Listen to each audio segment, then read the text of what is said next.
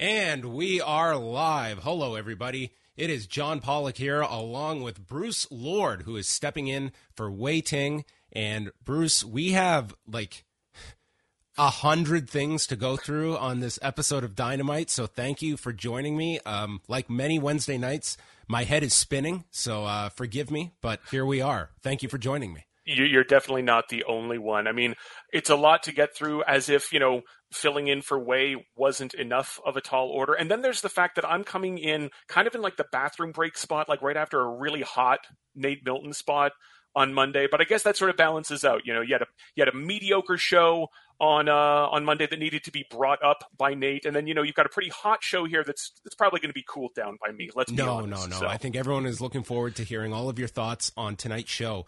I will say this, and it's it's one of the the many thoughts I had watching this program is that we have Battle of the Belts coming up on Saturday night, and the idea is these you know quarterly big events in the style of a Clash of the Champions or a Saturday night's main event.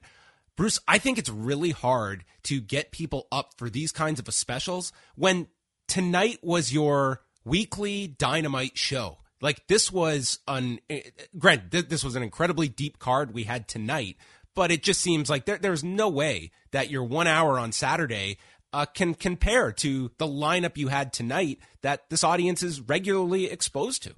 Oh my goodness! I mean, you've got that on the same at the exact same time as the NJPW show coming after a live rampage the night before which is going to have a title match um, i think we got two more matches announced for um, the saturday aew show i should clarify maybe two thirds of the way through this show. I mean, I remember last time I wrote up the review on, on post for the last Battle of the Belts, and I was sort of thinking like, oh, geez, it's a week beforehand, and I only know one match. It's now, you know, three days before that uh, that ma- that card on Saturday, and we've just finally found out uh, what's going to what's going to be on there. I kind of feel like, and we'll probably talk a little bit about the kind of ROH adjacent stuff that was happening here, but until the ROH situation kind of uh, settles in, or we get a sense of what's happening there, there's just going to be a lot of matches, a lot of moving parts, and a lot of maybe these kind of somewhat hastily put together cards uh, that AEW viewers are going to have to contend with.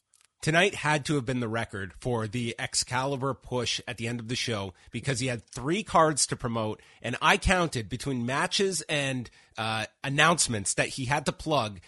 12 things that they had to promote for Rampage, Battle of the Belts, and then pretty much a full lineup for next Wednesday on top of it. It was just one thing after the other um, with, with, an angle involving Thunder Rosa and Nyla Rose. A- at that point, I was just, uh, my head was spinning, and I was just trying to furiously type he he has his hands full, and you know he still was able to manage that incredible uh, Taz November to Remember pull. But all anybody is going to be talking about, I'm sure, is him just you know flubbing on Kaze ni Nare when Jr. just asked him to translate that live on air. So poor guy, you know he's.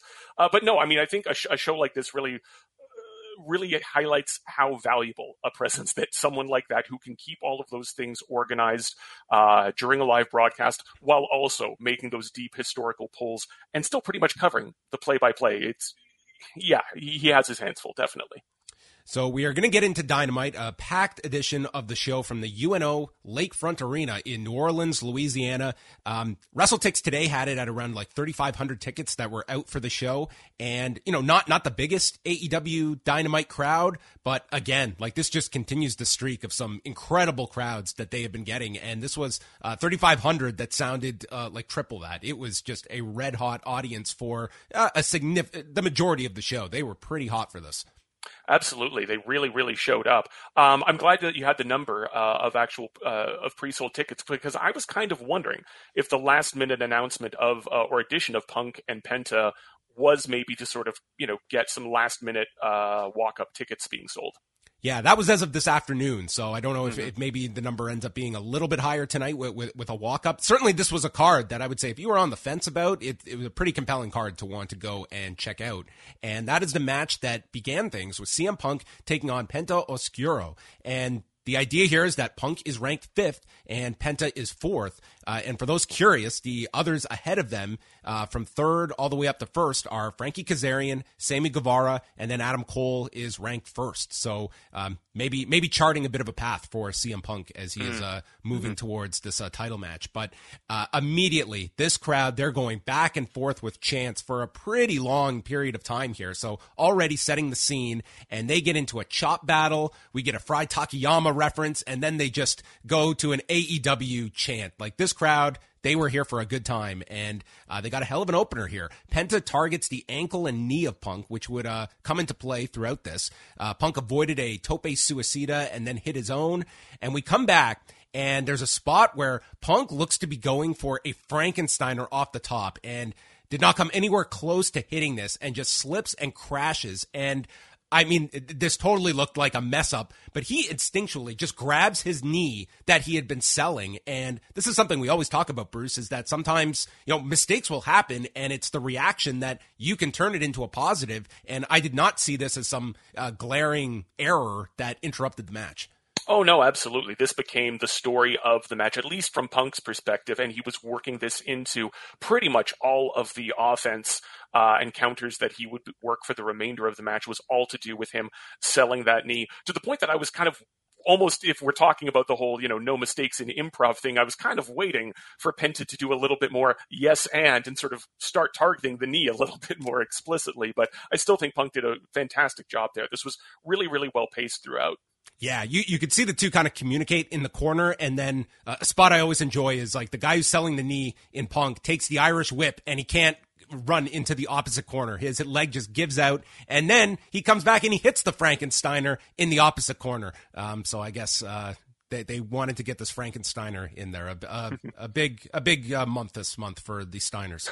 And Penta then stops the GTS with elbows, and it just became this this battle for Punk to try and hit this GTS on this guy who uh, had these counters for it. And Punk ends up uh, using a fireman's carry to uh, get away from the uh, from the arm breaker spot, goes to the anaconda vice, and Penta gets his leg on the rope. We see a fear factor and pile driver by each teased onto the apron, and then Punk with the head kick, springboard clothesline. He calls for the GTS. Once again, Penta catches the leg. The fear factor is stopped, and Penta once again takes the arm. He is determined to break this arm. They trade cradles, and then Penta comes off the middle rope into a GTS, landing on the shoulders, and Punk wins in 1337 the counters that really kind of guided the last half of this, I thought were very, very well done. I know that you know, for better or for worse, and certainly the uh, the character that Penta is working right now, you know, is, is so over the top. Uh, I feel like you know his time in El, in Lucha Underground and elsewhere, you know, he sort of has this reputation for kind of oh very kind of gonzo over the top style matches. But the actual you know core psychology and pacing of this, and some very very logical, well timed, engaging counters uh, that that gave this match structure. I thought really really worked out well. I did some checking on Cage Match just to confirm that yeah, CM Punk and Penta never never crossed paths before. It is a first time uh, uh, meeting, but I thought it came together very very well for something that was put together so last minute. Punk wasn't one of those uh, mysterious disciples of death in Lucha Underground. They didn't come into contact with one another. Not as far as I could tell, but I mean, we're going to see, you know, at least two more, uh, you know, people who were uh, under masks in Lucha Underground later on uh, in this episode, of course. Yeah.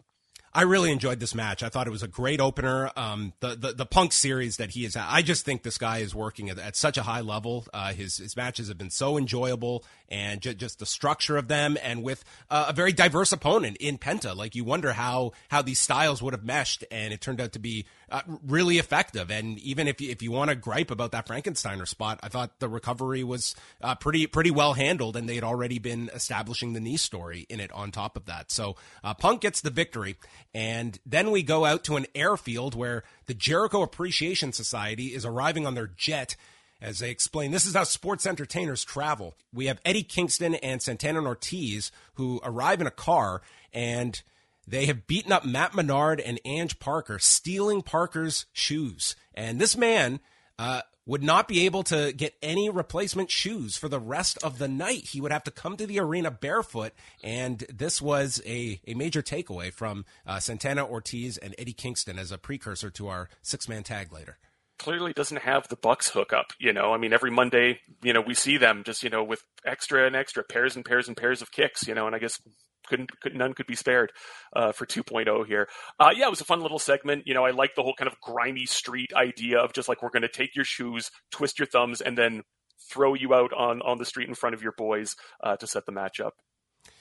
Jungle Boy and Luchasaurus took on Red Dragon for the AEW Tag Team Championships. Um, th- this turned into uh, a very fun match. We had O'Reilly uh, sliding right into Luchasaurus's knee. This is after they had been getting the heat on Luchasaurus, so he got out of the corner. Jungle Boy gets in, multiple tope suicidas until they retreat to the other side of the ring, allowing Luchasaurus to hit a moonsault to the floor. And then they go after Luchasaurus's knee. So a, a lot of uh, knee damage uh, throughout this this uh, program already.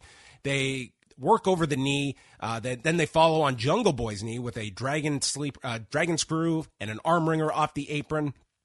Jungle Boy hit an elbow off the top as Fish is being held in the side slam position. Very hot crowd for this as they're getting into near falls and double team Jungle Boy. O- O'Reilly is threatening with the arm breaker.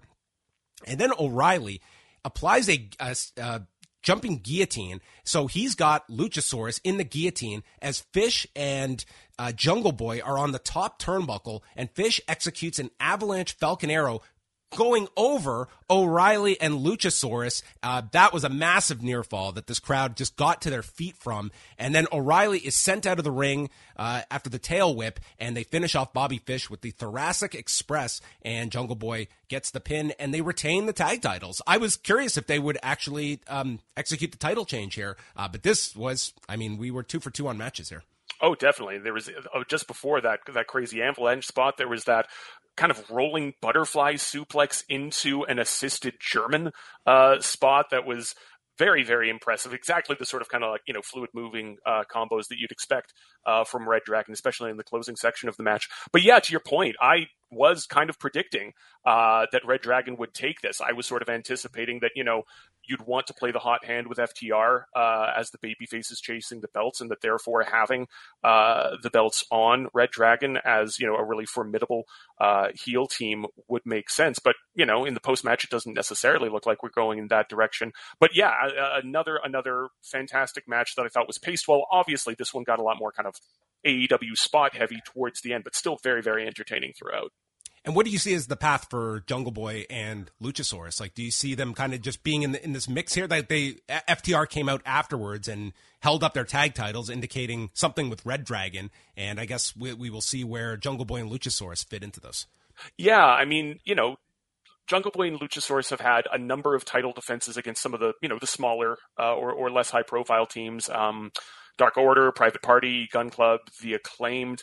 Um, if they aren't going to be going into a program with FTR, um, I'm not really 100% sure. Uh, and they do need, I feel like they kind of need something uh, to kind of be kind of reinvigorated, right? As you and Wai have been sort of talking about uh, for the last week or so, especially after this incredible surge that FTR have been happening, it's been really easy to kind of allow them to slip into the back that's not the worst thing in the world necessarily. You know, I think we know that this is probably not going to be the only title reign they have, and we all, of course, know that you know Jack Perry's future with the company is not as a tag wrestler probably in the long term.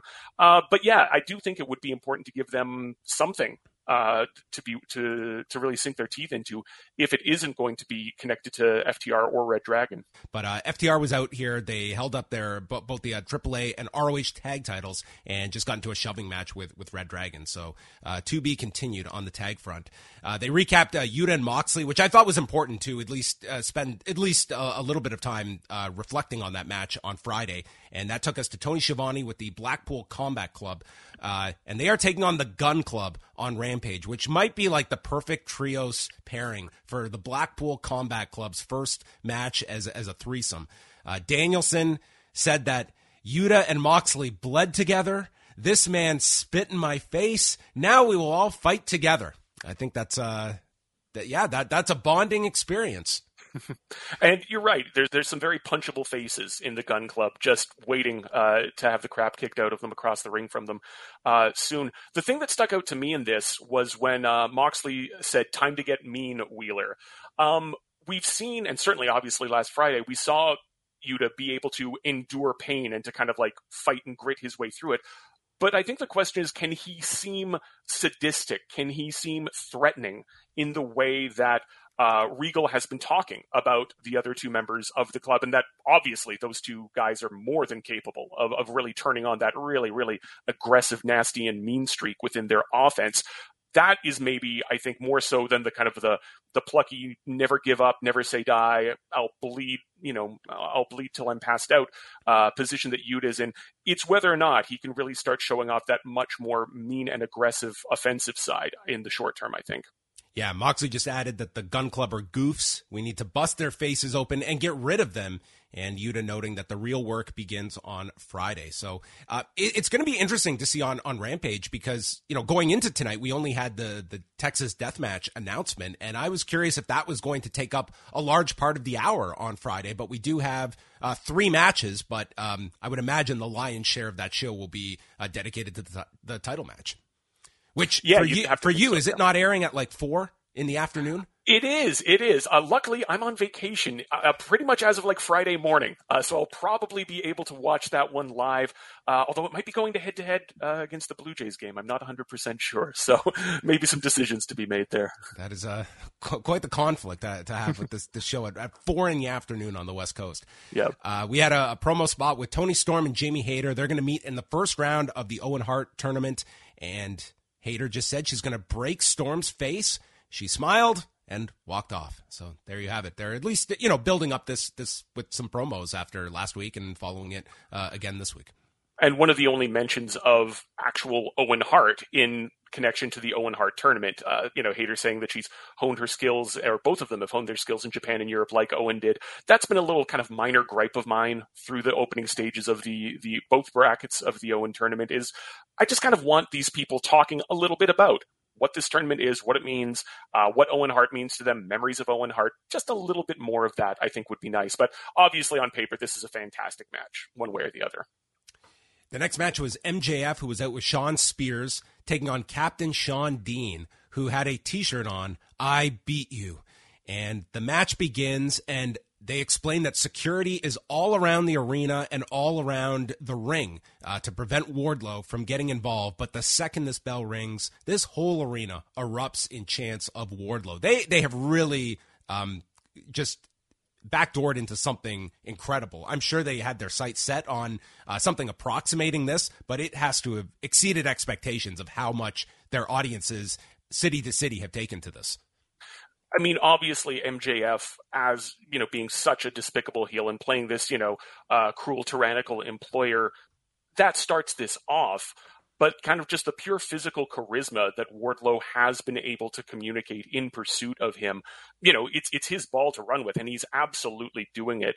Uh, I don't know if you happen to catch that uh, it kind of went viral a couple of days ago. The video from the Japanese call of uh, last week's Dynamite uh, with Shingo Takagi sort of expressing his his excitement and approval at Wardlow shredding his way through the through the security last week, which was very charming and very entertaining. It's it's impossible not to love this guy. Yeah, I think that uh, if Shingo is, is a regular on those uh, on those Japanese versions, I think that is something that they, they, they should actually get some of those clips like circulating and stuff. I, I did see the call that they had for the end of uh, FTR and the Young Bucks, so mm. very very cool to see it with the, the Japanese commentary over it. Uh, MJF is like he's he's uh, having trouble unzipping his jacket, and this is all just a ploy to sneak attack Dean from behind. Then he takes the jacket off. He's posing, and then we go to the back, and it's just like uh, some action film where the security are dead on the floor. They're unconscious. MJF is extremely worried, and he continues to attack Dean on the floor, runs him into the barricade, and as MJF is leaning with his back towards the barricade, a security member who had a mask on uh, shows up and reveals himself to be Wardlow. And MJF turns around and he runs in fear, and Wardlow is going after MJF. Shawn Spears comes from behind with a chair shot that is completely no sold. And then he goes to powerbomb Spears when an army, and I mean an army of security come down. There had to have been at least a dozen guys down here to stop him. This poor dude um, sacrificed his spine taking this apron bomb. And then with this wall of security holding Wardlow, MJF cannot navigate around to get into the ring. So Bryce Remsburg gets to nine, and then MJF tries to bribe Bryce by stating, Whatever Tony Khan pays you, I will pay you triple as long as you don't count 10. He considers it and then counts 10. And Shawn Dean is now 2 0 against MJF. I thought this was great. The, the, finding these clever ways of weaving not just the Shawn Dean story, but also, of course, uh, the, the, contract story with Wardlow into in ring is going to be, you know, it's it's an interesting creative challenge for them, and they're finding some cool ways of doing it. Do you remember the whole like tower defense video game craze of about ten years ago, John? Like Plants vs Zombies.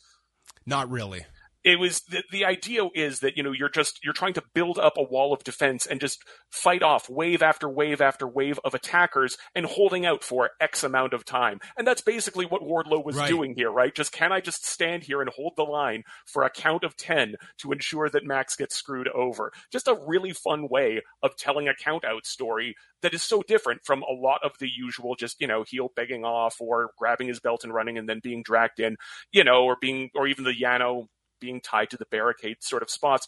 Coming up with a fresh or fun way of doing a countout spot is pretty difficult, but they did it here. Yeah, I mean it's something that it, it's done so sparingly in AEW that you know when it's done, it's you don't groan at it. it. The furthest thing from it, like this, this worked so well to this audience, and it was almost just this um, can they do it in such a clever way? And I mean, th- this crowd was going just ballistic for this entire thing uh, built around Wardlow. And we go to the back, and Wardlow has uh, destroyed more of the security that had taken him to the back. And he says he will not stop until he gets his hands on MJF and he is released from his contract. So, this, at its core, this is a labor rights story. Exactly, exactly. We've got we've got Starbucks and Amazon unionizing, all manner of you know workers' rights movements cropping up all across the U.S. right now. Uh, and as we're going to find out later on, you know, uh, Wardlow's contract not necessarily the most worker friendly, right? All manner of uh, unpleasant overtime and unsafe working conditions that he's going to be forced to endure.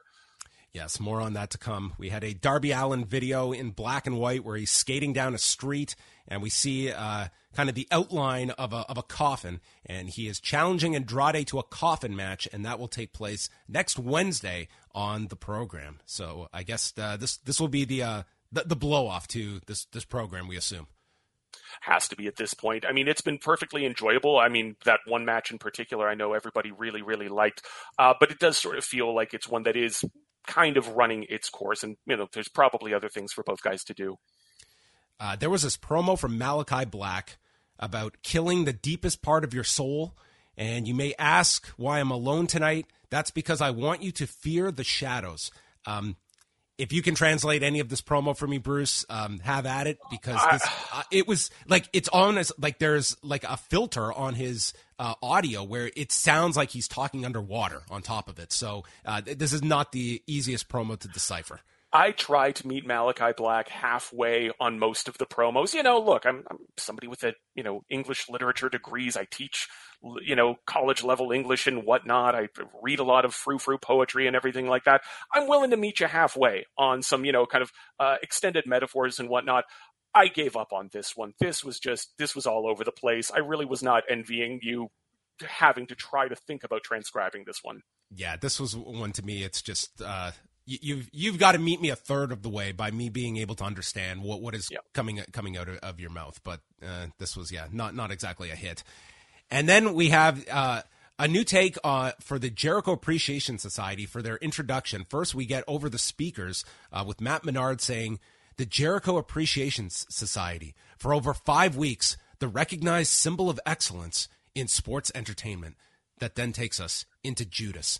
Uh, so they come out and they are met by Eddie Kingston, Santana, and Ortiz. And Eddie Kingston uh, coming out with a thump shirt, uh, which he was uh, smart enough to uh, tweet ahead of time that it says thump. Because if you look at the font on this, um, especially for people that maybe were not at home and couldn't get a glance at it, uh, it, it could certainly have looked like another word especially when you factor in the the wag with the um, you know the little Brandon sign at the front here. Yeah, it, I think Twitter seemed to be very, very concerned about this for a moment. But, but thankfully, no, we're not getting the heel turn that absolutely nobody would expect and nobody would want uh, from Eddie today.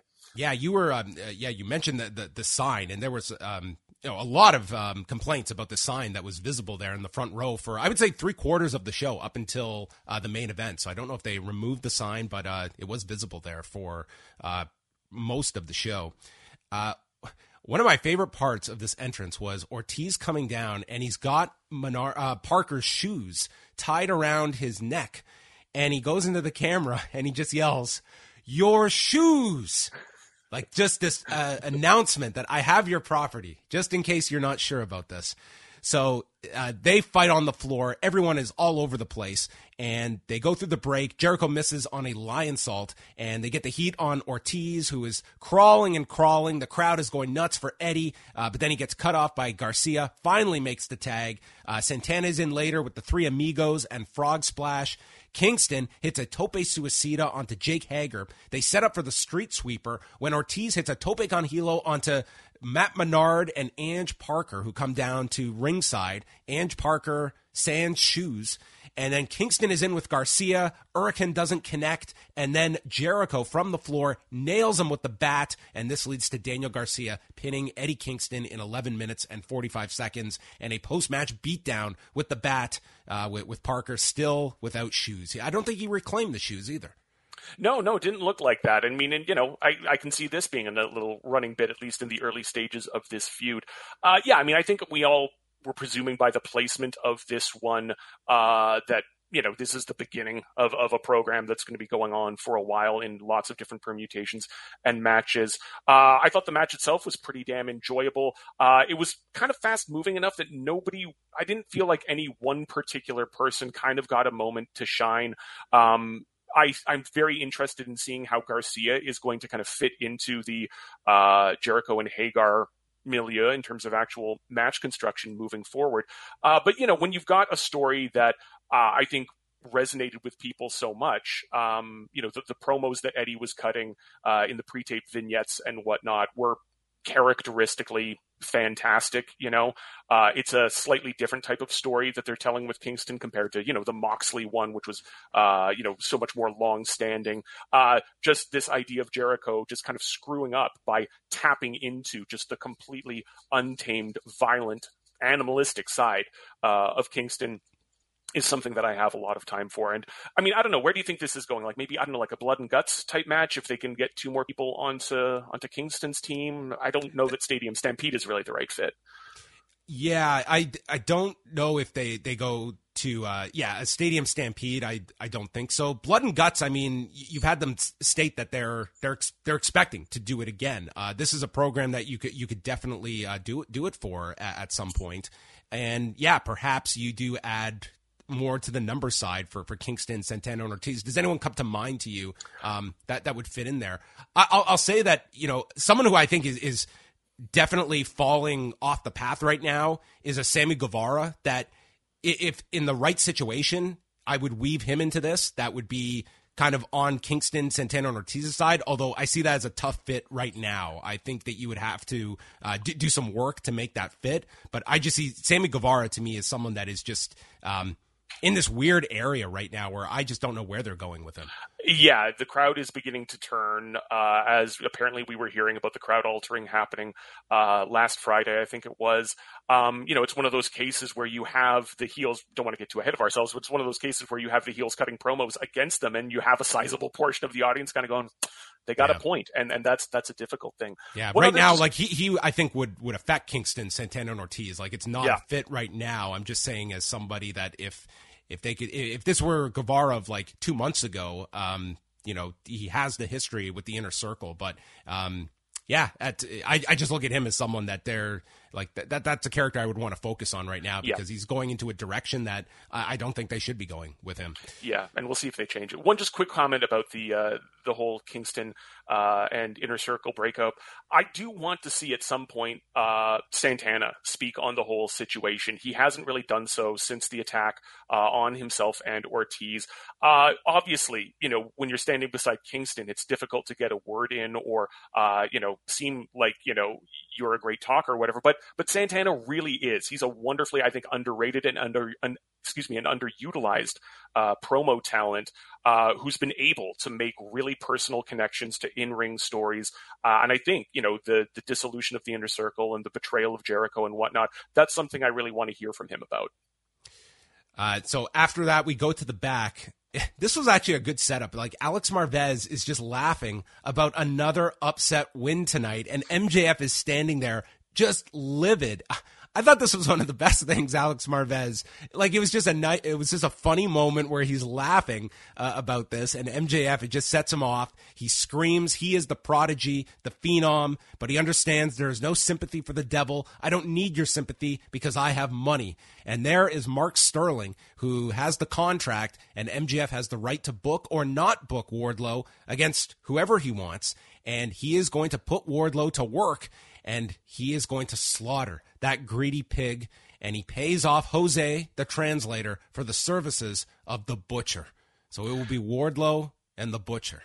We had the, you know, whatever it was, the, the five tasks of Jericho or the five labors of Jericho. We're clearly going to be getting something quite similar uh, for Wardlow here. I thought MJF came off fantastically, as you'd expect. He seemed more physically angry in a way than uh, more so than he normally is. Quick little note about MJF. I want to give a quick shout out uh, to my postmarks co-host David Myers uh, for the really excellent interview he mm-hmm. did with MJF uh, in the Algemeiner, specifically talking about MJF's experiences uh, with anti-Semitism in the wrestling business. So if you haven't read that yet, uh, look it up and, and give it a read. It's it's well worth your time. Yes, absolutely. It's a very enlightening read as well, just to hear, you know, there were elements of that in that um, very well remembered promo that MJF did not too long ago, but uh, going into his you know experiences on, on, the independent scene where he experienced that, and it's uh, uh, awful to read about, but also you know important to read that that kind of thing was happening. Mm-hmm. So Marina Shafir against Sky Blue. So uh, Sterling is scouting in the back while Jade is just on her phone, and we see the baddie section, which features Red Velvet and Kiera Hogan in there for whatever reason is this a heel turn for them? I mean, I've been tracking, you know, I'm one of those guys who watches Dark and everything like that. And apart from, um, you know, Velvet getting that, you know, kind of heel reaction in response to uh, to Willow Nightingale being kind of the hometown favorite, there's been no real precursor to this at all, and it seemed like a weird, weird time to to have this happen while you have a wrestler debuting on television in Shafir. Yeah, for this one, I mean, this was kind of the big showcase for Marina Shafir on Dynamite to build up this, uh, you know, this 30th match for Jade Cargill. Um, it was one that like the audience just seemed not into this one. Um, it went two and a half minutes. Uh, Blue jumps for a guillotine and gets tossed to the mat. There's a pump handle suplex. Uh, the baddie section is like uh, goading Shafir, who then rolls Blue into this triangle submission and gets the tap at two minutes and 23 seconds. Uh, this, this, one to me, like I understood what they were trying to do, and maybe it was just it wasn't the opponent that the maybe they thought the audience would be more into Sky Blue, but it was to me just not kind of the the dynamic outing that you needed yeah. for a Shafir to have that sets her up as this big threat for Jade Cargill. And I would say watching this, I expect when that match takes place, um, that's going to be a very pro Jade Cargill crowd that the audience is going to be behind, and maybe that's what they want. But um, th- this to me was a segment that th- this was one of the rare segments that this audience was not that into. Yeah, absolutely. I I'm someone who's really interested in Shafir. Like I don't think she's you know like a, a can't miss. You know, oh was underutilized in the WWE and now you know she's going to be a megastar in AEW. I don't think it's that uh, cut and dry in her case, but there's a lot of things that are unique and interesting about her. Uh, you know, some of her matches on the Independents, you know, at Bloodsport have been great. Others not so much. Um, there's interesting things that you can do with her, um, but I just sort of felt there were so many other parts even leaving aside a kind of a cold crowd, you had Cargill in the back, you had the baddies section. Um, you know, there's a the lot fo- going on for a the focus seemed every yeah, the focus seemed everywhere except on her. I would have just if you want to do the match with Blue, have her just come in here and just more quickly and violently immediately dispatch her, like without even the pretense of, of it being competitive, uh, and then go on to do whatever it is you're going to be doing with, with Jade or the baddies or whatever it is. As it is, just a lot going on, and the spotlight wasn't really on her. So then we had Lexi Nair with Hook in the back uh, and was trying to get a word with him. Next week, Hook will make his Dynamite debut. And then For the third consecutive segment, we get Mark Sterling, who walks in with Tony Nese, his latest client, and asks why they're not interviewing Nese. And Nese says that Hook was handed his success, so Hook stands up with a medicine ball, and Danhausen appears from behind the workout equipment and catches the ball as he's uh, continuing continuing to try and curse uh, Hook. So I guess we'll probably get Danhausen involved. Uh, although they they didn't flat out announce Hook and Tony Nese for next week, but that was my impression from watching this segment. It's got to be coming soon. Um, you know, uh, I, I like the idea of Danhausen kind of bit by bit beginning to look up to Hook as some because he is uncursable and therefore admirable. Uh, you know, having him follow Hook around like a little puppy, trying to be as cool and as badass as he is, uh, could be fun. And and yeah, you know, Mark Mark Sterling. I guess you know America's America's litigious country, John. I don't know what to tell you. Every, everybody needs a lawyer. Well, he was he was well represented on on this show. Dan Lambert is with Ethan Page and Scorpio Sky, and they call Sammy Guevara and Tay Conti the most obnoxious couple. And this sets up Sky defending the TNT title against Guevara on Saturday at Battle for the Belts 2 that will be taped on Friday.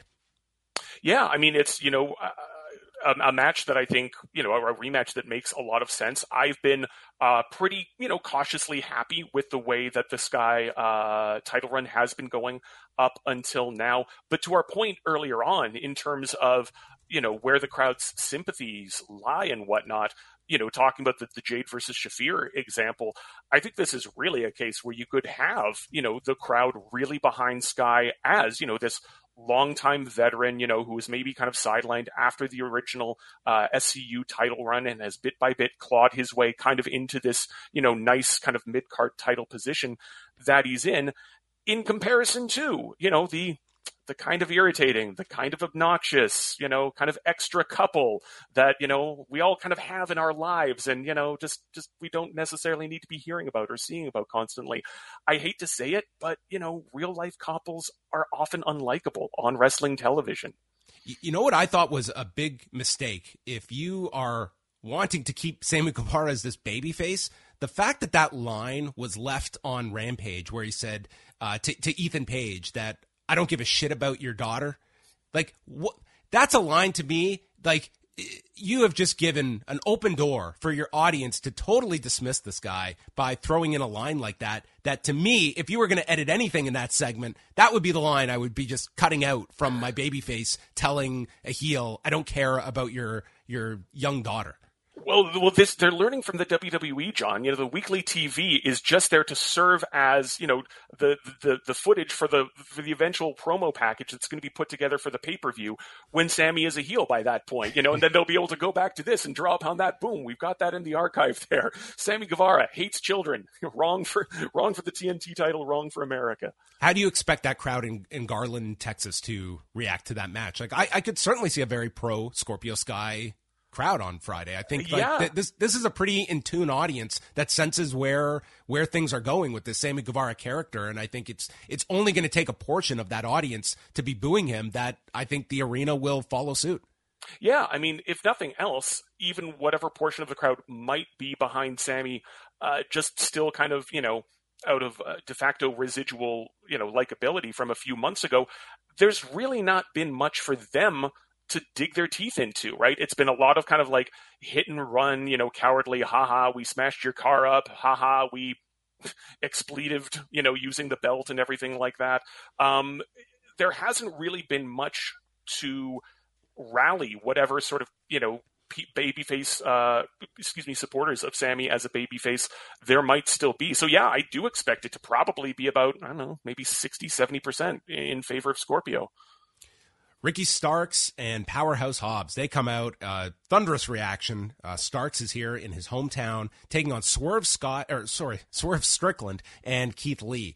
And uh, Swerve comes from the, uh, he is on the top turnbuckle, and he walks over and leaps off the chest of Keith Lee with a moonsault to the floor. This, this was probably the spot of the show. The precision of which he executed this was incredible that was that that got a legitimate like you know, gasp from me uh, when and, and Keith Lee too. I think Keith Lee was uh, just in awe that this man pulled this off to such a degree. Um, I, I, really liked Swerve and Keith Lee as as a tag team here. I thought they had a lot of great chemistry as uh, like a babyface uh, tag team here. Um, but they were heavily into Starks and Hobbs throughout this. Uh, we have uh, Keith Lee had this leapfrog as Hobbs ducked under that was looked great, and then ends up running into Starks in the corner. Swerve would fake out Hobbs to yank yank him off the apron, and then does a roll into the ring into a spear from Starks. Starks follows with a Canadian destroyer. So on this show, uh, we can say uh, on a Dynamite where Ricky Starks and Penta wrestled, Starks had more Canadian destroyers on this show. True, honorary Canadian, honorary yes. Canadian. Ricky Swerve Starks then uh, sends Starks off the shoulders onto the turnbuckle. Uh, he's he's on the turnbuckle and sends him off his shoulders into a pounce by Lee. Hobbs gets into Lee's face, but he's not the legal man. Taz walks out, leading to a big ECW chant. And Hobbs then gets posted when Swerve pops off the shoulder. Swerve breaks up a cover with a 450. And then Keith Lee roars, runs the ropes where Taz trips him and leads to a spinebuster by Hobbs pinning Keith Lee, and they played Starks music at the end, and they they had the the hometown guy and Ricky Starks go over here, although it was Hobbs getting the pin. Yeah, you know, but I mean, that was that was perfectly fine. I mean, I, we don't need to rehash, you know, the point that's been made a lot about AEW actually allowing even heels, you know, to win in their own hometowns, uh, you know, to, to to get the crowd over with them. But I mean, this was just a case where you've got four incredibly entertaining wrestlers who the crowd, all of whom was into just getting to, you know, strut their stuff and, and work an incredibly fun, fast paced fast paced, excuse me, very, very entertaining match. I've been really impressed that uh, Hobbs in particular has been kind of able to hold his own kind of charisma and presence wise alongside, you know, three uh, guys with kind of, you know, louder sorts of personalities and, you know, maybe more established uh, reputations and and whatnot. But just just everybody was great here. This was really good. Um, I don't think I'm telling any tales out of school when I say that I think there is a huge, huge uh, babyface run for Starks at some point. Um, you know, if, if you missed him on NWA, you know, that kind of got him in the door. I think with AEW, his, his face work there was fantastic. That, you know, little just silly bit of improv that he did with RJ City and the limo on the road to revolution, uh, YouTube show showcase that the dude is preternaturally talented and charismatic. But but yeah, just a, a cool homecoming for him, uh, and just a very very fun match. And late in the card too, like this was uh you know late late in the show, and they had a very very strong outing. And I I, li- I would like to see Swerve and Keith Lee uh, you know, team they, they can have this alliance. They can do like single stuff, but yeah. also have a bit of an alliance when when necessary. Not that this tag division um is lacking at all, but nonetheless, it's like there's another combo you can go to. So here we go, everyone. Get your uh, your pencil and paper out. This is what is coming up over the next week on Rampage, the the live edition on Friday from Garland, Texas, at seven Eastern, four Pacific. Uh, we have Hangman Page against Adam Cole in the Texas Death Match for the title. The Gunn Club against the Blackpool Combat Club. Ruby Soho against Robyn Renegade in the Owen Hart qualifier. Then we go to Saturday at 8 o'clock Eastern. We have Thunder Rosa against Nyla Rose for the women's title, Scorpio Sky against Guevara for the TNT title, and Jonathan Gresham versus Dalton Castle for the ROH title out of nowhere. Getting the boys are going to get some work, I'm guessing. Yeah, no, that, that that was a bit of a surprise to me, but sure, why not? I mean, obviously, we don't necessarily know where things are going to shake out in terms of ROH, but obviously, there's a lot of you know ROH veterans that you know Tony has their number, and uh, it'll be cool to see them get in the mix as well. Uh, that is broken up by uh, backstage. Thunder Rosa is being interviewed when Nyla and Vicky appear with a cake to celebrate the world's shortest title reign. And Thunder Rosa asks, Do you think I'm stupid? To which they both respond, Yes. And Thunder Rosa shoves the cake into Nyla's face. And then they fight where Nyla's covered in cake and ends up drilling Thunder Rosa into the equipment case, and she is left laying. And in a moment that got a legitimate actual laugh out loud to me uh, from me barks at rosa jokes on you i love cake which that was fantastic. Yes we will see if she gets her cake and eats it too on saturday. So uh, that was our setup for what is probably the main event of the show on saturday. And then next week on Dynamite, Wardlow against the Butcher, Hook's debut on Dynamite, uh, the return of Britt Baker, and next week's show is in Pittsburgh, uh, taking on Danielle uh, Kamela, the former Vanessa Borne. Uh, that will be another Owen Hart mm. qualifier. And then in a men's Owen Hart qualifier, Kyle O'Reilly against Jungle Boy, which could be a very good match. A coffin match between Andrade and Darby Allin. And Tony Khan has a huge announcement. Doesn't he always? Yes. Get get some sleep, man. Seriously, just put, put the phone down, charge it. I don't know. I don't know. Touch maybe, grass. Maybe he has found all the bots. oh, all I, I, was I was like I was I was kind of hoping that that would be I kind of have died down by the time we got to this episode because just just a whole other whole other front to deal with there. Yeah. So there you go. Everyone's uh, speculation can begin. And then we got a video for the Texas Death Match with, with promos from Page and Cole. I was glad that this got in there because later into the show, I was thinking like they really didn't hammer home this Texas Death Match, though they at least got a video in at the end. And it was pretty much Cole explaining like he is going to leave everything there because he won't be able to accept if he fails to become AEW champion. So I, am not going to say this has been the biggest title match that they have promoted. Um, but nonetheless, I'm expecting a pretty great match on Friday from these two. It's just a tough week where you're out of your time slot and it almost seems like you're handicapped to begin with, but we'll see how it performs.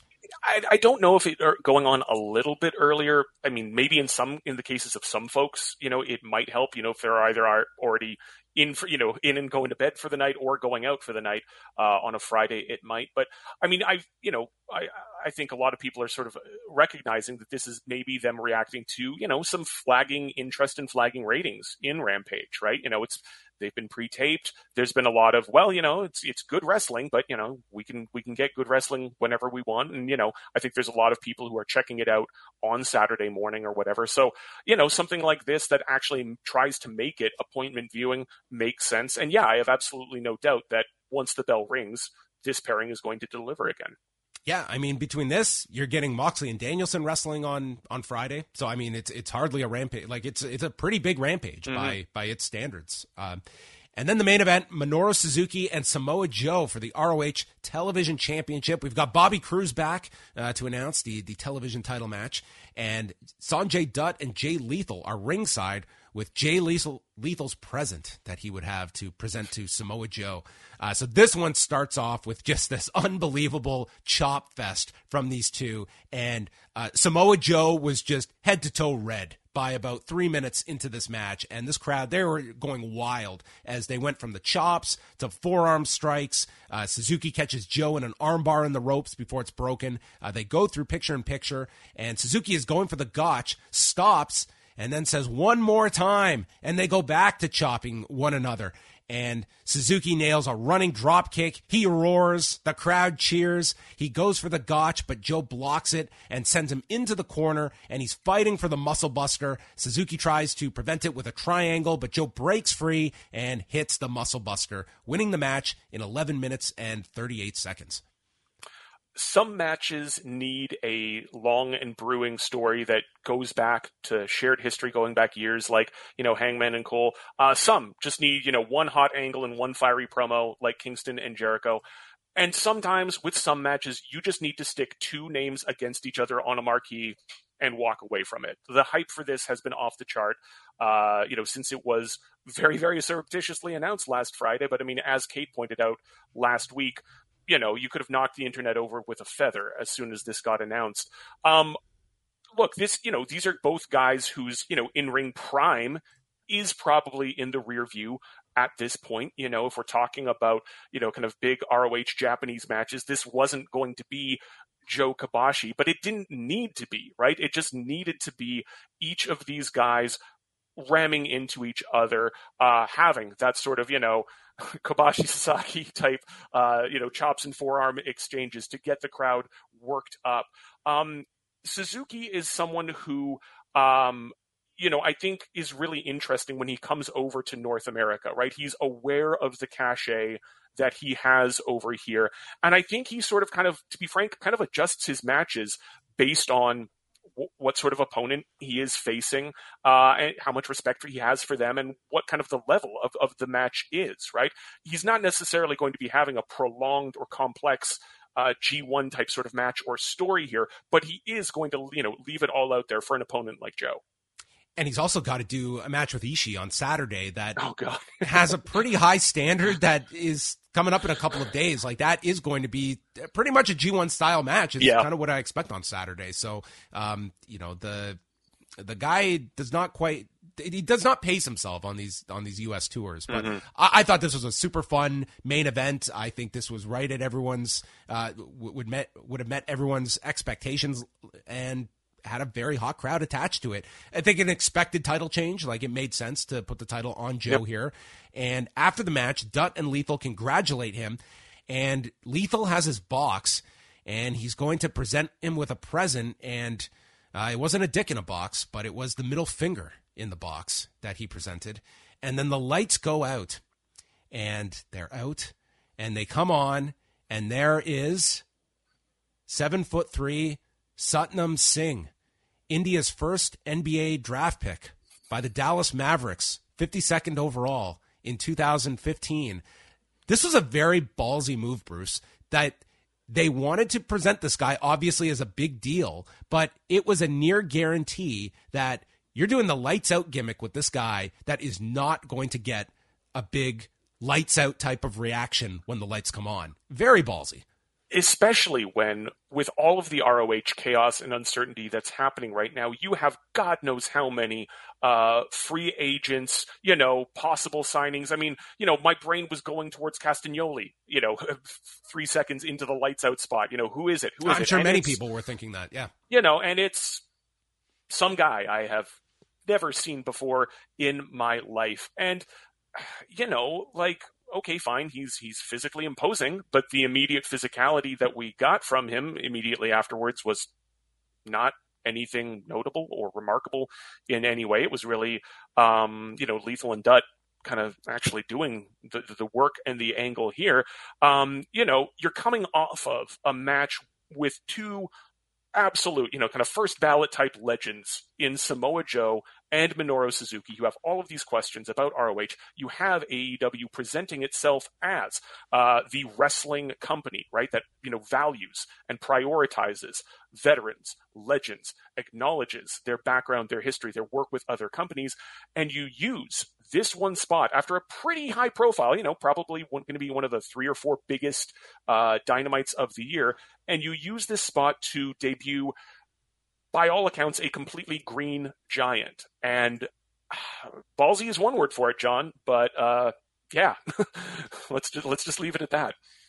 Yeah, it was um, you know, it was presented like this is like Sanjay Dutt's protege and yeah, this is going to be one where I think you look at the, you know, AEW they have they they have taken some talent fr- from scratch and had, you know, relative success with given like the the you know the experience level. Um, but but this is certainly a, a, test where this company, I would say, in if we're comparing this to a WWE or an Omos, I don't think the bar is anywhere near as high as it's going to be to a discerning regular AEW consumer. Like the idea of Joe and and and this guy having a match, um, that, that's a pretty ambitious ask uh, of your audience of what you can do with someone that has not done wrestling and is is going to be limited in terms of you know being a, a seven foot three athlete. Absolutely. Like, I mean, obviously, none of us have seen this guy, you know, do any in ring work because, as far as I could tell, he has not had any recorded or televised uh, matches uh, at all, you know, from his time in the Performance Center. Uh, I think it, Wikipedia says he got there in 2017, uh, and he was, you know, signed by AEW back in, in September of last year.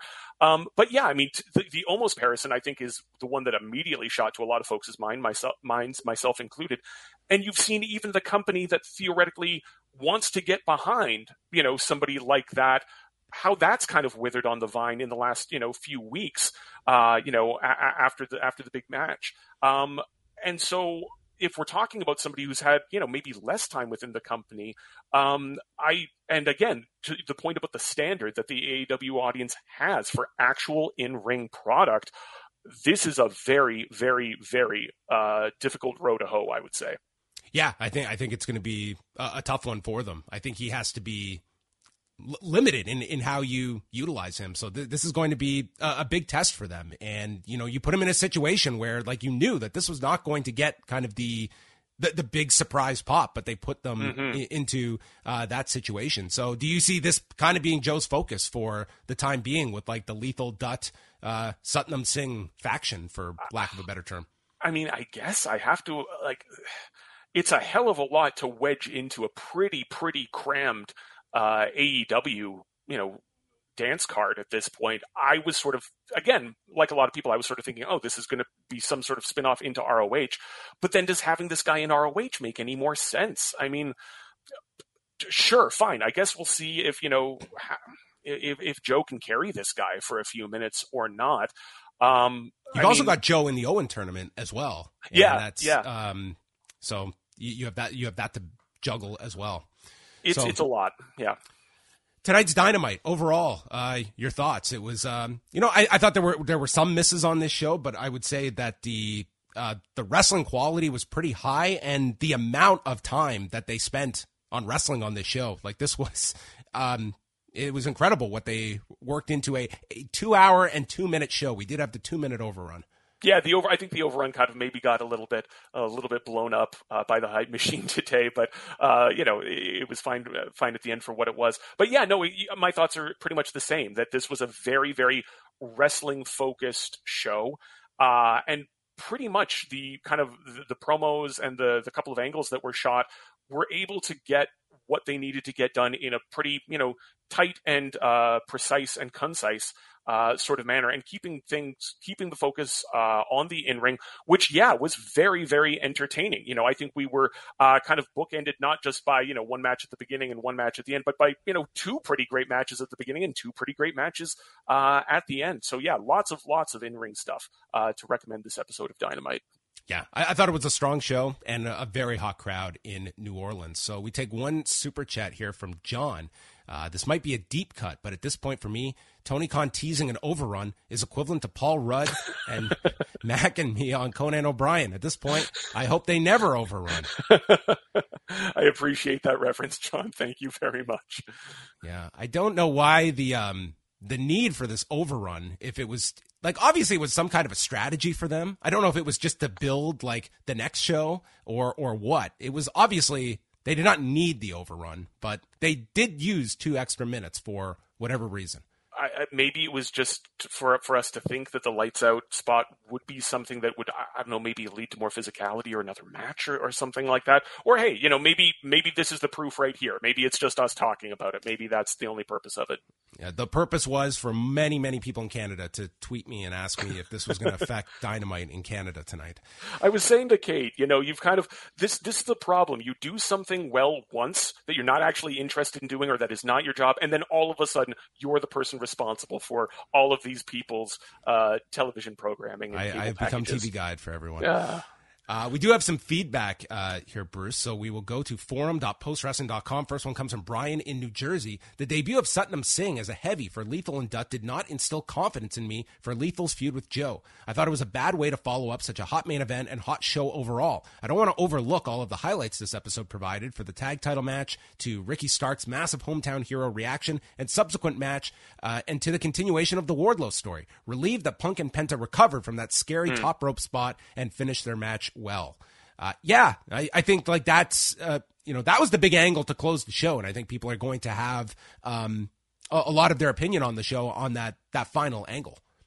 Yeah, definitely. I mean, it was, you know, uh, right up until that last moment, you know, this was a very, very entertaining and in ring focused uh, show. And so, but, you know, the fact that, you know, our first comment from Brian begins with that, fine. It's, you know, it's maybe recency bias because it's the, the thing that just happened. Um, but yeah, it's, it, it might be uh, what, what is on folks' minds. Uh, we go next to Patrick. Uh, the show moved along at a rapid pace, pace, but pretty much delivered across the board apart from some hiccups. Loved the Tori Jamie segment as it felt like a strong way to build this match towards uh, something special. Um, I thought this was a great direction for the women's division. Marina versus Sky was a match that existed, sure. It was nice to see Kiera Hogan in Red Velvet seemingly aligned with Jade, but thought Car- having Cargo out after the match to confront Marina would have done more to make this feel important. This is a faction I'd love to see Sonny Kiss get added down the line. Yeah, sure, maybe. Uh, Lee and Lee and Swerve versus Hobbs and Starks was my match of the night, with all four men making great cases at being main event stars in AEW. I was worried that Taz, when Taz came out, that we were getting a Swerve with him turning. I was wondering about that too, actually, but happy to see Team Taz get the victory. Surreal to see Joe battle Suzuki. The match was good fun, but the post match just felt weird. Using the lights out, lights on indicated a huge surprise, but nobody knew who Singh was. Any guesses as to what Tony's huge announcement would be? Um, Patrick is speculating about uh, a New Japan crossover. Yeah, could be that. But I mean, we've seen, you know, for better or for worse, Tony's surprises uh, not always necessarily hitting at the same level in terms of uh, impact or interest to the wrestling audience. Yeah, I, I do think it's one that, especially because the Ring of Honor announcement is so fresh in people's memories, that you know you put this out there. Again, it's like I always say when you throw out these things, you are giving permission for your audience to go wild with their ideas of how big it can be. So you better have something that that can deliver because you're going to have 7 days of speculation and you're coming off what was a pretty major announcement of the the purchase of Ring of Honor. So I think it has to be like that's kind of the the bar you set when you tease these announcements that people are going to think in the direction of mm-hmm. um, you know, a massive deal for the company, interpromotional stuff, something, something in in, in that sense yeah. um, that pe- people will will think about. Uh, we go to Andrew from St. John. This was a really fun show with great matches until the end, which seemed intended to build hype to a guy nobody recognized and end with heat. I've got no time for Jay Lethal for speaking out reasons, so I was already grumpy. Uh, Satnam Singh will be great, but the lights out reveal didn't work here. The match itself was good also, also, I love the closing stretch of Penta and Punk, as well as the Eddie uh, Jericho Appreciation Society tag. Sad that on a show that found time for so many matches, the women still only got a short squash match, and that was it. Eight out of ten. Yeah, it, I mean, we've got obviously uh, you know Hayter and Toni to look forward to. But yeah, given that there were so many eyes on, I think this Dynamite, I you know would speculate that this will maybe do a pretty decent number by Dynamite standards. Uh, yeah, it, it, might have been nice to have something a little bit more high profile there. Uh, Muggin is up next. New Orleans was lively from start to finish. However, the Shafir Blue match was dead quiet, and the post match angle with Lethal and Joe didn't justify the overrun. That being said, the rest of the show was entertaining. Joe Suzuki was very fun. Punk Penta was dope, despite that scary botch. Team Taz versus Lee and Swerve and Jurassic Express Red Dragon were well worked. AEW's habit of not letting things breathe is an issue. Yeah, I was sort of thinking, John, you know, again, your your in ways comments about you know the pacing when it comes to you know writing notes down and reviewing and whatnot. I kind of felt like I was staying on top of things right until the Malakai Black promo, and then I felt like I was just constantly playing catch up uh, in terms of jotting notes down. Yeah, t- tonight's kind of an incomplete for me because I had uh, w- with running this and everything, my head was already spinning, so I can't put it all just on, on Dynamite tonight. Um, it, it, there was the one episode maybe a month or so ago when I came on here, and it was just it was way too much. It was to me like the the peak of like dynamite of just um, yeah, I remember that like, one. Yeah. I was out of breath after watching that episode. Uh, last word of the night goes to Kate, who says, Loads of fun tonight, marred by a flat ending. It was hard to tell who was the most over because the crowd seemed hot for a lot of people, but I think the biggest pop of the night might have gone to Wardlow. I think my favorite match was Team Taz against Swerve and Lee, which was just spectacular. All four men felt like stars, and it seemed like the crowd, while they wanted to cheer the hometown antihero, was into everything. I was thinking that the tag belts might change hands tonight, but it seems like Red Dragon are shifting focus to the ROH ones. Do you see more titles changing hands this week, or is Joe the only and new? Uh, so, so I guess we're looking at the AEW title match on f- Friday, and then Saturday we've got three title matches. Of those four, uh, can you see any title changes, Bruce? I don't see the men's world changing. I don't see uh, the women's world changing. Um, I mean, if the ROH I title, I don't think that one's changing. no, no, no, no. I don't think that one's going anywhere. Uh, G- Guevara winning back the TNT title this, is. If they decide to kind of steer into the curve and carry Sammy over into a heel direction, then yes. Um, that I mean, I, I, would sort of feel a little bit bad for Sky because I do think that he has been really good in this spot. I think you know, bit by bit, uh, the promos with you know he and Page are no longer necessarily being as overshadowed by Lambert as they used to be. So I would kind of hate to cut short uh, what has been a pretty pretty rewarding and interesting uh, title run from Sky. But again, if they are going to you know maybe switch the program up with Sammy, then yeah, having you know Tay Conti interfere in some way or whatever and, and get the title back to him, you know that that'll complete that turn for him. So that's the only one that I can possibly see moving. Yeah, I, am going to go with none. I, I, don't. I don't think we'll we'll get any uh, to change. I think it would be early. I think you're just getting started with Scorpio Sky. I would hate to them just kind of take the rug out from underneath yeah. him that this early in in the way things are going. But we'll see. Um, like maybe maybe they have some uh, left field idea for any four of those matches. So that is coming up this week, and uh, Bruce is going to have a report on the site on Saturday night uh, because you will be watching the Windy City Riot from Villa Park, Illinois, which is a pretty loaded show. And Jon Moxley will be going head to head with AEW on Saturday night. That's true, head to head with his own company. Uh, yeah, this is just one of those weird things that comes with uh, obviously AEW and NJPW having the working relationship that they do. Uh, but it's a pretty exciting card. Lots of stuff on it, including Scott Norton of all people, just you know for his first match in three or four years, something like that. Uh, and also the just for, as of I think today or yesterday, the just formally announced with NJPW Chris Dickinson appearing on that card as well. That's right. Uh, Jon Moxley against Will Ospreay in the main event. Ishii against Minoru Suzuki. The USFJ Open Challenge. Uh, Finjuice and Brody King against Jonah, Shane Haste, and Bad Dude Tito. Uh, those are Yuji Nagata against Tom Lawlor on this show. So it, it's it looks like a pretty solid mm-hmm. card for Saturday night, and that goes uh, along with Battle of the Belts. So another quiet weekend in pro wrestling, Bruce. and then there's Strong to throw in there that's going, I think, head to head with both of those shows as well. So oh, that's there's New Japan. They're running competition with themselves, so that's uh, that's always wise. Uh, well, I want to thank you so much for uh, jumping in, Bruce. It's uh, great to. Uh, I don't know if you and I have ever done a show together. No, no, no. The three or four times that I have uh, done the fill in, it's always been with, with, you taking some time off rather than Wai. So I was really, really glad to be able to get to do this with you specifically.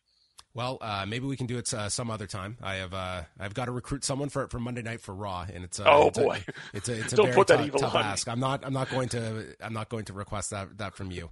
Uh, but yes, I will be back on Thursday. And I want to make note uh, for Thursday's post daily news show, uh, I'm going to be doing a bit of a different format where I'll be going through all of the news and I'll be posting the video up, which will be up now if you're listening to the show uh, if you've downloaded the show. And I will be taking questions on the show. So if you want to post questions, post them in the comments section and i will take time at the end of the daily news show to go through questions so going to try that out on thursday at 1 p.m eastern time we'll also be dropping the british wrestling experience and then no daily news show on friday uh, it is a holiday here in canada so no daily news show but i will be back friday night with kate from montreal to chat rampage and SmackDown at 10:05 p.m. Eastern Time. So AEW is getting us on an hour earlier. So that that is a, a thank you from from us to AEW. Uh, but Bruce, uh, before we go, where can people go follow uh, any of your work? Uh, yeah, I'm on Twitter at Contrasoma. That's C O N T R A S O M A. Fair warning, going to be a lot of Blue Jays talk on there for the foreseeable future, especially uh, if Vladito is going to keep having three homer games like he did today. Um, I alluded to Postmarks, the podcast that I run with David Myers uh, a little bit earlier in the episode. Our new episode will be out this Saturday. I think it's the 6th of the interviews that we have done with members of the post wrestling community. You hear his voice every Tuesday morning and occasionally when he drops by on Friday to freestyle. But how much do you actually know about Colby John himself, the man behind the Hot 16s? We had a fun chat with him talking about wrestling, parenting, all sorts of stuff. That'll be out on Saturday. Uh, my main hustle remains idieyoudie.com, a website where myself and my partner Alex write about industrial goth, darkwave music, it's also the home of our We Have a Technical podcast. We recently celebrated our 400th episode where we had a number of guests, uh, writers, musicians, and podcasters, including Post's own Wai Ting. Uh, who don't normally listen to that sort of music uh, drop by and offer their thoughts uh, on some tracks that we selected for them. So, if you've ever found yourself listening to, to Post and you found yourself wondering, gee, I wonder what Wai thinks about the music of foundational electro industrial band Skinny Puppy, then oh boy, do I have a podcast for you? Uh, so again, that is all over at idieyoudie.com. Perfect. I think that's a question on the top of everyone's mind, so they can go check that out and find that answer. Uh, so I want to thank uh, Bruce for joining us tonight and everyone that joined us live tonight uh, on YouTube or downloaded the show afterwards. We'll be back on Thursday, 1 p.m. Eastern Time with the Post Daily News Show, and that will complete Rewind to Dynamite.